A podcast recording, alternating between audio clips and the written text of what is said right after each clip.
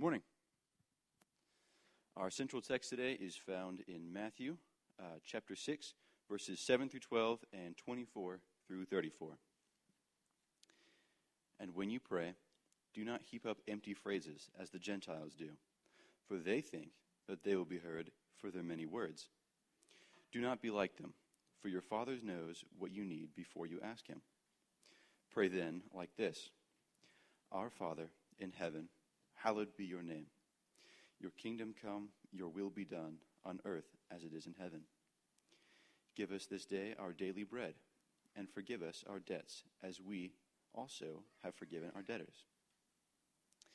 Then Peter came up to him and said to him, Lord, how often will my brother sin against me, and I forgive him? As many as seven times? Jesus said to him, I do not say to you seven times, but seventy seven times.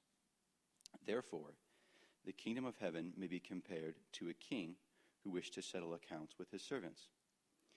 When he began to settle, one was brought to him who owed him 10,000 talents. And since he could not pay, his master ordered him to be sold with his wife and children and all that he had, and payment to be made.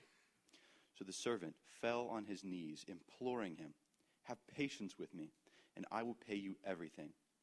And out of pity, the master of that servant released him and forgave him the debt.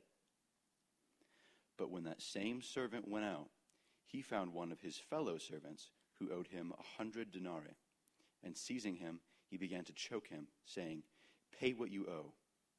So his fellow servant fell down and pleaded with him, Have patience with me, and I will pay you. He refused and put him in prison until he should pay the debt. When his fellow servants saw what had taken place, they were greatly distressed, and they went and reported to their master all that had taken place.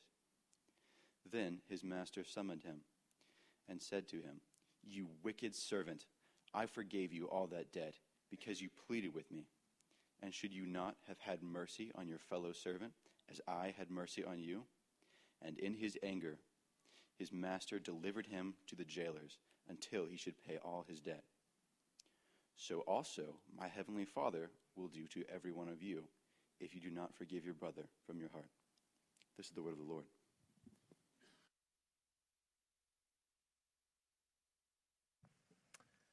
Good morning. Clearly, a very sobering passage, uh, and just want to really invite and encourage us to pray uh, now, just that the Lord would really show up uh, and we're going to go a little longer than normal. So, Lord, um, you have a funny sense of humor in having your word go out through a vessel who str- is the biggest struggler in this area. And uh, Lord, it is hard to forgive, it is a battle. I just do pray that this morning we would understand the true meaning of this parable of a debt that we cannot pay and how our lives can be transformed and should be transformed and shaped by that so that we can go out and forgive. So, just Lord, I pray um, for a sense of humility and sobriety and holiness and hope as we together all sit in this thing that we battle. We're not alone. We're all doing this with you. In your name we pray. Amen. Beeson Divinity um, professor Robert Smith Jr in 2010 got the call every parent never wants to get, letting them know, him know, that his 34 year old son Tony was tragically killed.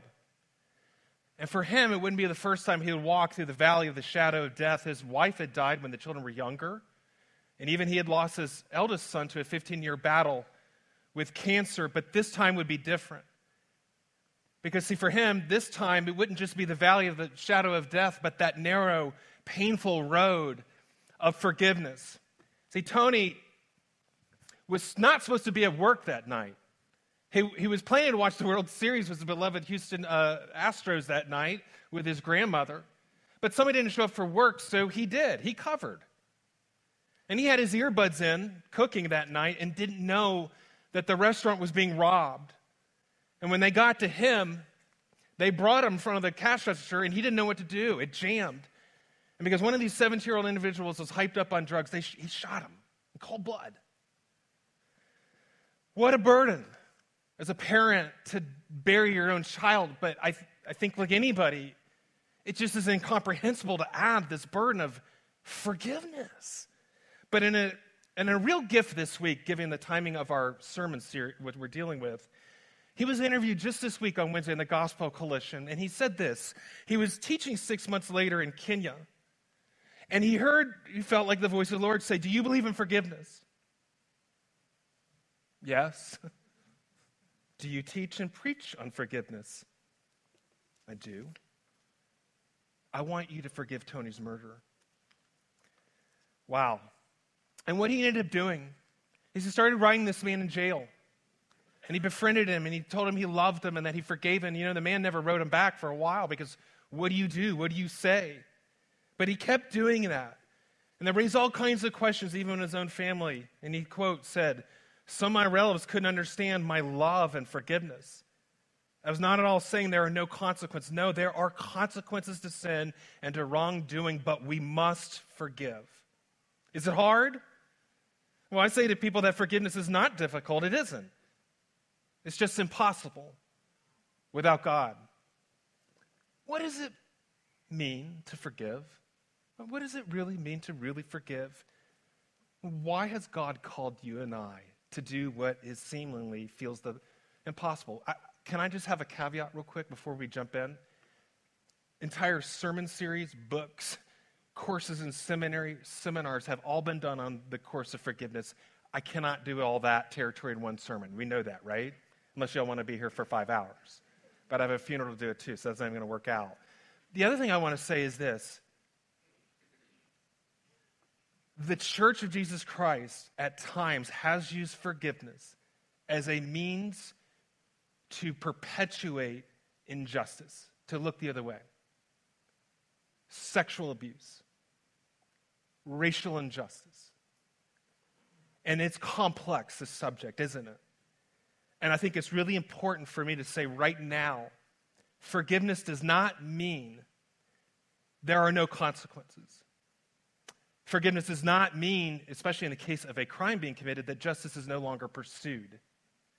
And forgiveness doesn't always mean reconciliation is even possible, or in the case of somebody who's very unrepentant and dangerous, should even happen. Of course it should. So I can't, I want you to hear me. I can't, we can't do it all. We are going to pick this back up in two weeks. But for this week, I just want us to focus on this. What does it really mean to forgive? Two, rejecting it, because we all reject it. And then lastly, doing the impossible. We need to understand forgiveness is a marathon. It's a marathon. So let's take a look. What does it mean? Now, you know, questions abound today, you know, cultural questions about forgiveness. What does it mean to forgive and does it promote injustice? But I'll, I'll, tell you this in the first century, there weren't a lot of questions forgiveness because the first century people didn't forgive. You know, it's interesting. This Peter prompts this whole parable, the parable of the merciful servant, by asking a question on forgiveness, but it was very rare for people to forgive because this is a shame honor culture.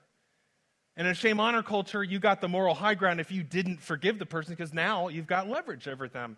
Well, there, Peter was Jewish, and there were some rabbis that did teach on forgiveness, but they would say up to three times. So if you're going to forgive this outlandish thing called forgiveness, no more than three times. Well, Peter, he's looking like the teacher's pet here, asking seven times. He thinks he's doing really well here. And, and part of that is Peter's watched Jesus Christ walk up to crowds and have compassion and mercy. Okay?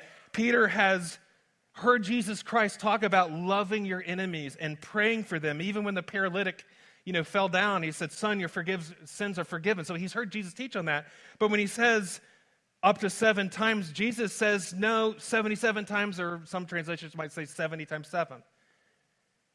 Jesus isn't using mathematics here. He's not just talking about a number. When Jesus says 77 times, it's a number of completion. In other words, Jesus is saying, You want to know?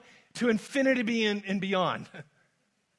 That's how many times. See, here's the thing you and I look at forgiveness like a line, don't we? It's a line and then it ends, and when you get to number five, maybe eight, you're done forgiving, isn't it?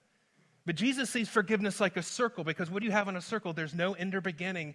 And what Jesus is saying is that in my kingdom, forgiveness is serious business. My disciples are called to forgiveness without limits, without placing any limits on that. And as flabbergasting as it is, it was certainly flabbergasting to Peter, thus the parable, because this is a hard doctrine. And so Jesus invites us to have our imagination stirred by bringing us to a parable that Jesus is clearly trying to say, this is really about me.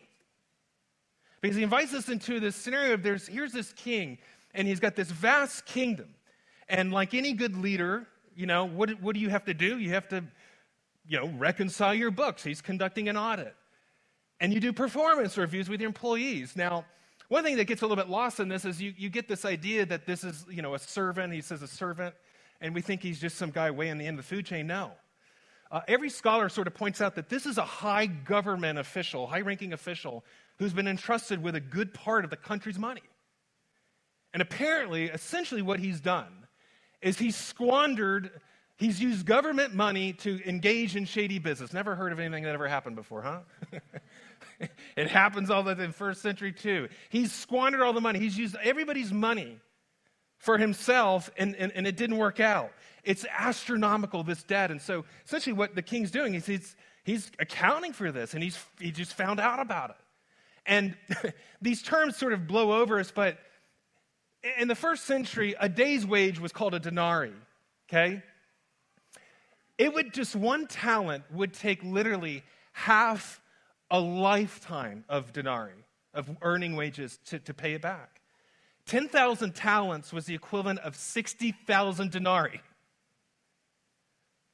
And what that means is, it would have taken 60,000 days. I'm sorry, excuse me, I got that wrong. 60 million. 60 million days of work to pay this off. And so here comes this man, and judgment day has come for him. And you know what? Justice has to be served. The king finds out and he's saying, You're going to jail. Your family is. But even that wouldn't satisfy the dead. And so the man, the servant, what does he do? And we'll look at this in two weeks. Is this repentance or self pity? I think it's pretty obvious. But he falls on his knees and he starts begging the king for mercy. And you know what he doesn't do? He doesn't ask for forgiveness. He falls on his knees to the king and he's doing what we do. He's, he's stopping short and he's just trying to broker a deal. He's just saying, uh, More time. I got a few more connections I didn't talk to. Just give me, just give me a couple more days. But one of the things that happens, and it just, we're told in the English, it says the king was moved to pity, which is a pity because that doesn't really define it. It's the Greek word splongdizomai. And it literally says in the Greek, the king was moved in his bowels to compassion.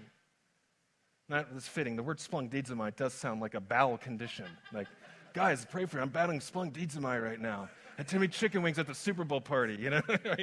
It sounds like it. But you know this? This is telling us the heart of Jesus because what's happening? Do you know that if you did a survey of every emotion that Jesus ever felt, do you know the number one is? He would walk up to a crowd and they're harassed, like sheep without a shepherd. They're afflicted, they're in pain, they're oppressed. And what did Jesus feel? Splungdizomai. Compassion. He feels it. The king is moved at the deepest core level, and he's moving towards the man, not away. But I want to be clear something about compassion. Do you know what compassion is not? Do you know what the king is not doing in his compassion? He's not excusing this. In his compassion, he's naming the wrong, and that's so important for us to understand. Because, see, here in the South, you know what we do? We were like, oh, debt? What debt? Oh, sugar, don't worry about those billions of dollars. you know, oh, goodness, I didn't even know that. I didn't even notice we were missing all that. You shot my dog. Don't worry, sugar. You did me a favor. I was going to have to put that dog down in 10 years, you know? He's naming the wrong. And the king does something more than this man even asked. He says, in his compassion, what does he do? What does it say next? It says he released him. And what does it mean to release somebody when you've been wronged? What it means is, is there's no double jeopardy. That's what it means. He's saying, I'm not sending you to trial again for this. I'm not going to spend my life seeking payback. I'm not going to nurse a grudge and lick my wounds forever and just subtly, manipulatively bring this back. I'm not going to keep replaying this over and over and over again in my mind. But the debt's still there. Somebody's got to do something about it, right? It doesn't just disappear like a fart in the wind. We've been talking about bowels, so might as well go there, right? Somebody's got to pay this debt. And the king says, I will. I will. Do you know what it means to forgive? Tim Keller, and I, if you don't hear anything else, I'm telling you what to do. Some of you are like, I want a list. Tell me what to do. I'm telling you what to do. Buy his last book he wrote before he died on forgiveness. And one of the things he said is this, and it's just really helpful for us to understand forgiveness is a form of voluntary suffering on the part of the offended. There's no other way around it. Now, wait a second, some of you are asking. Let me just settle in. Some of you are asking this question right now, but what happens to justice? What if I do this, will it not be emotionally unhealthy? What, what happens? Remember, though, we got to say this. Look, forgiveness means we name the wrong, there are still consequences, and in the case of a crime being committed, it doesn't mean you no longer pursue justice. You know, it doesn't always mean there's reconciliation. But what this is saying is we must forgive. And what that means is this look, look, if you don't forgive, that harm is going to keep reharming you. It's one of the hardest things, isn't it? What a tragic burden when somebody really wrongs you. Okay? And when somebody just says, we just got to forgive that person, well, that's, doesn't, it, that's complex. But what Jesus is saying, if you understand his forgiveness, you must forgive. Because if you don't, they're going to keep reharming you. And actually, the way to get on, from underneath that injustice is forgiving. Very sobering and very hard. I say with all humility, because I haven't walked some of the roads some of y'all have. But how do we do this? Well, let's keep going, okay? Well, the answer to that, let's talk about not how to do this, okay? So, one of the challenges of this passage, if, you're following the, the, you know, as Ryan read and the Lord's Prayer, is it, it, if you just read it, doesn't it sound like it's sort of saying, well, here's how this works. You've got to forgive, so what? Who can forgive you?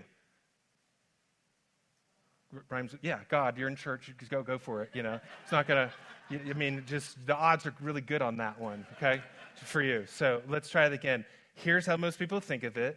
What do they say?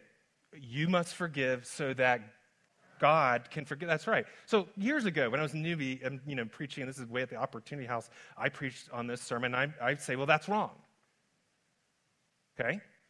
And a man meets me at the end of the church, and he's clearly agitated. He's very frustrated. He's, you know, very condescending, letting me know I've led the you know, church astray and teaching this wrong. And of course, I've not forgiven him since then. And um, okay, you are with me. All right.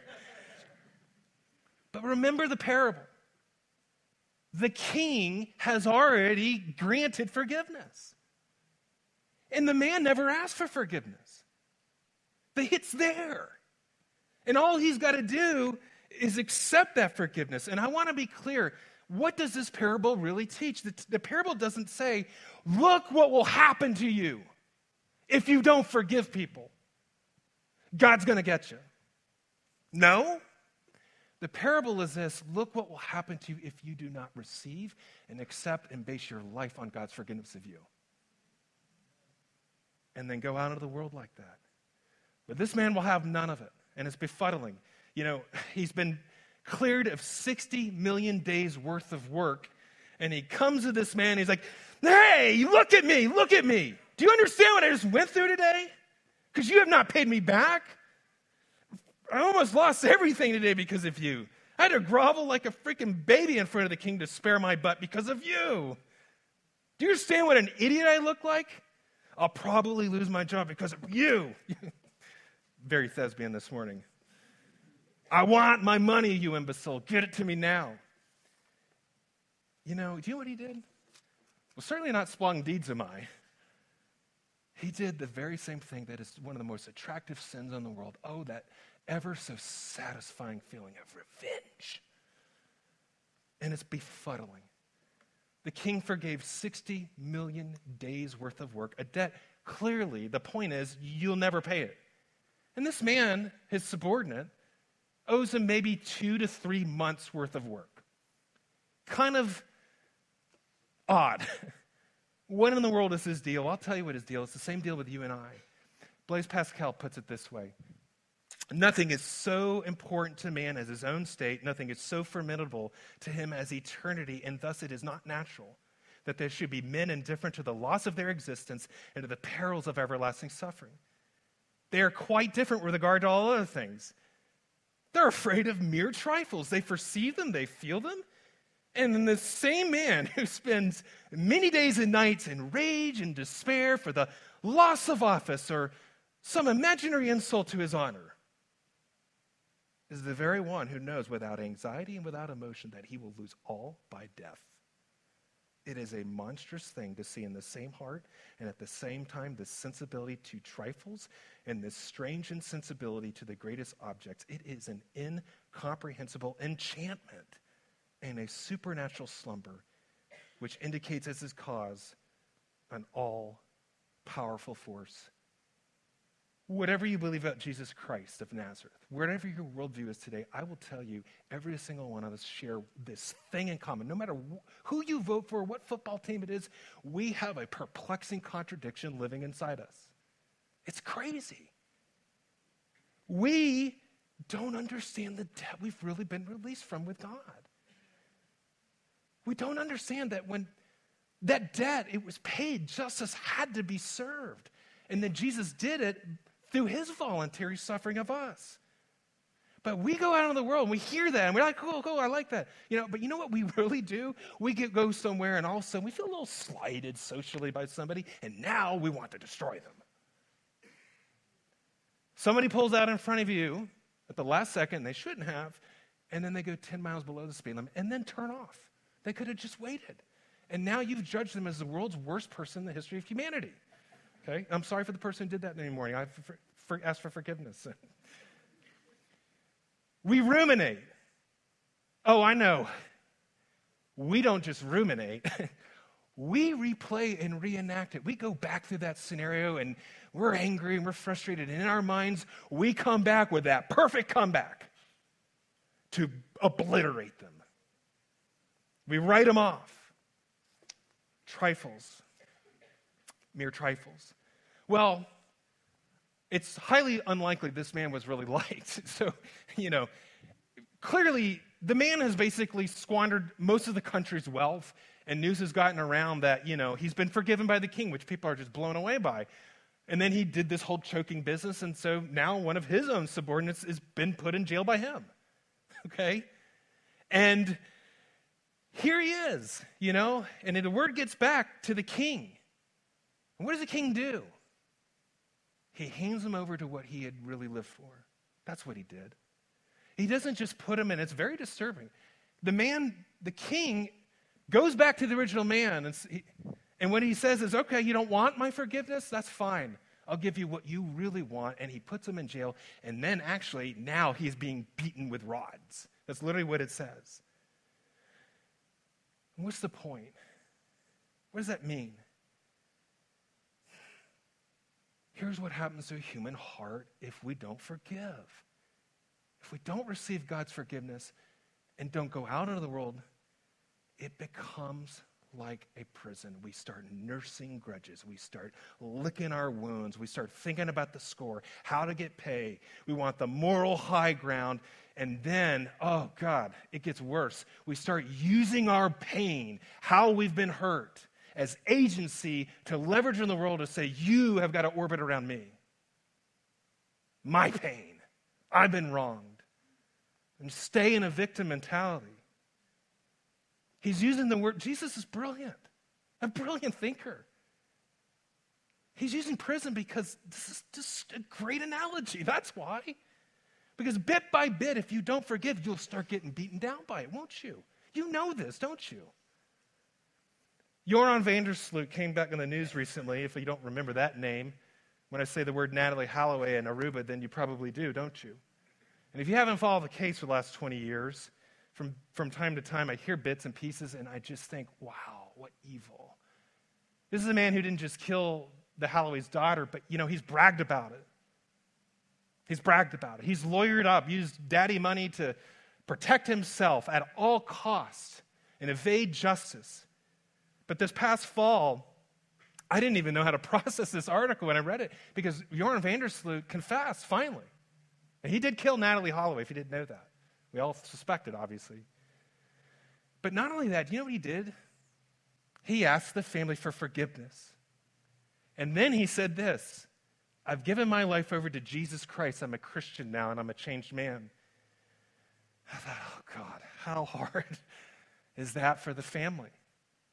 After everything he's done to them, and now you're burdening them to ask for forgiveness? Look, what do you even say? And I just want to be clear I'm not judging the family here because I wouldn't wish this on my worst enemy.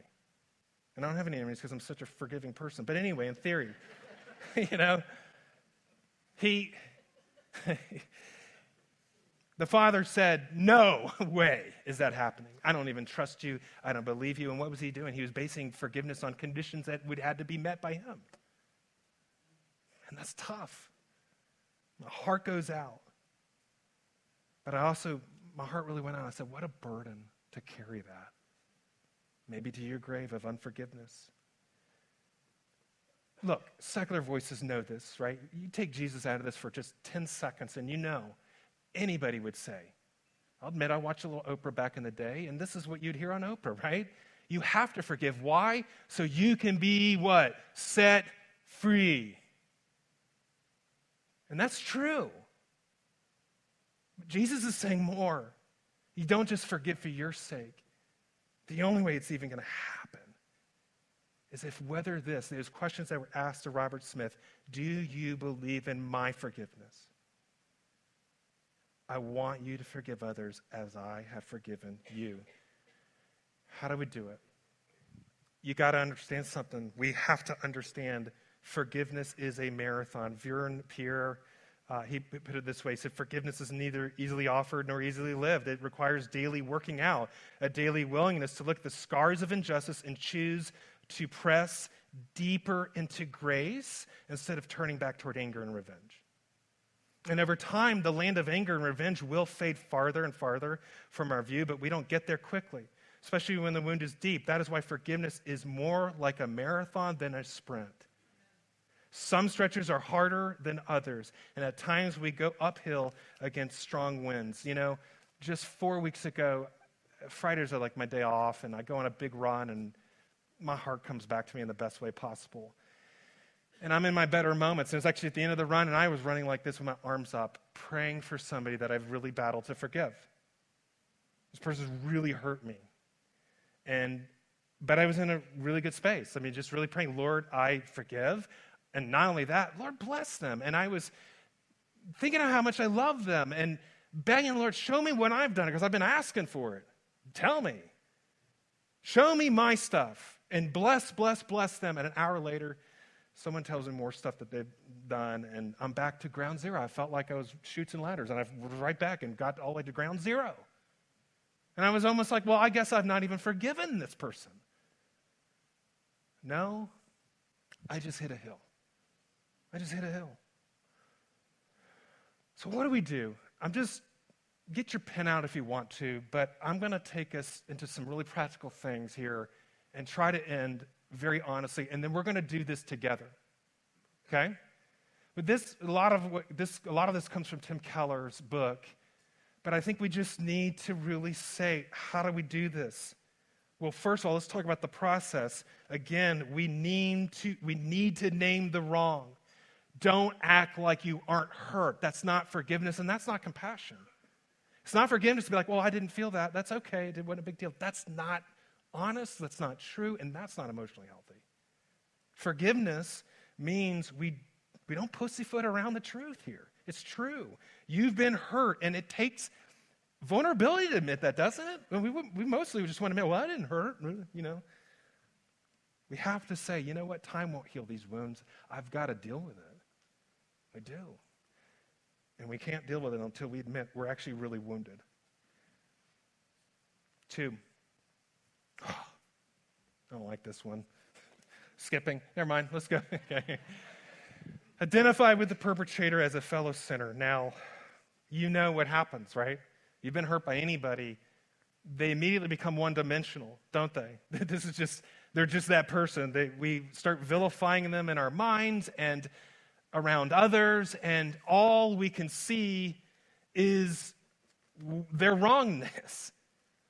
There's no spong needs them. I almost forgot how to pronounce it. One of the most important things we can do is have the vulnerability not only to admit that we're hurt, but also have the vulnerability to start saying, wait a second. God, I've done that. I mean, I'm all Blaise Pascaling myself into trifles right now, but you know what? I know I do that too. There's been so many times I've done that. And not only that, can we have the courage to start looking at that person and say, wait a second, I know their story.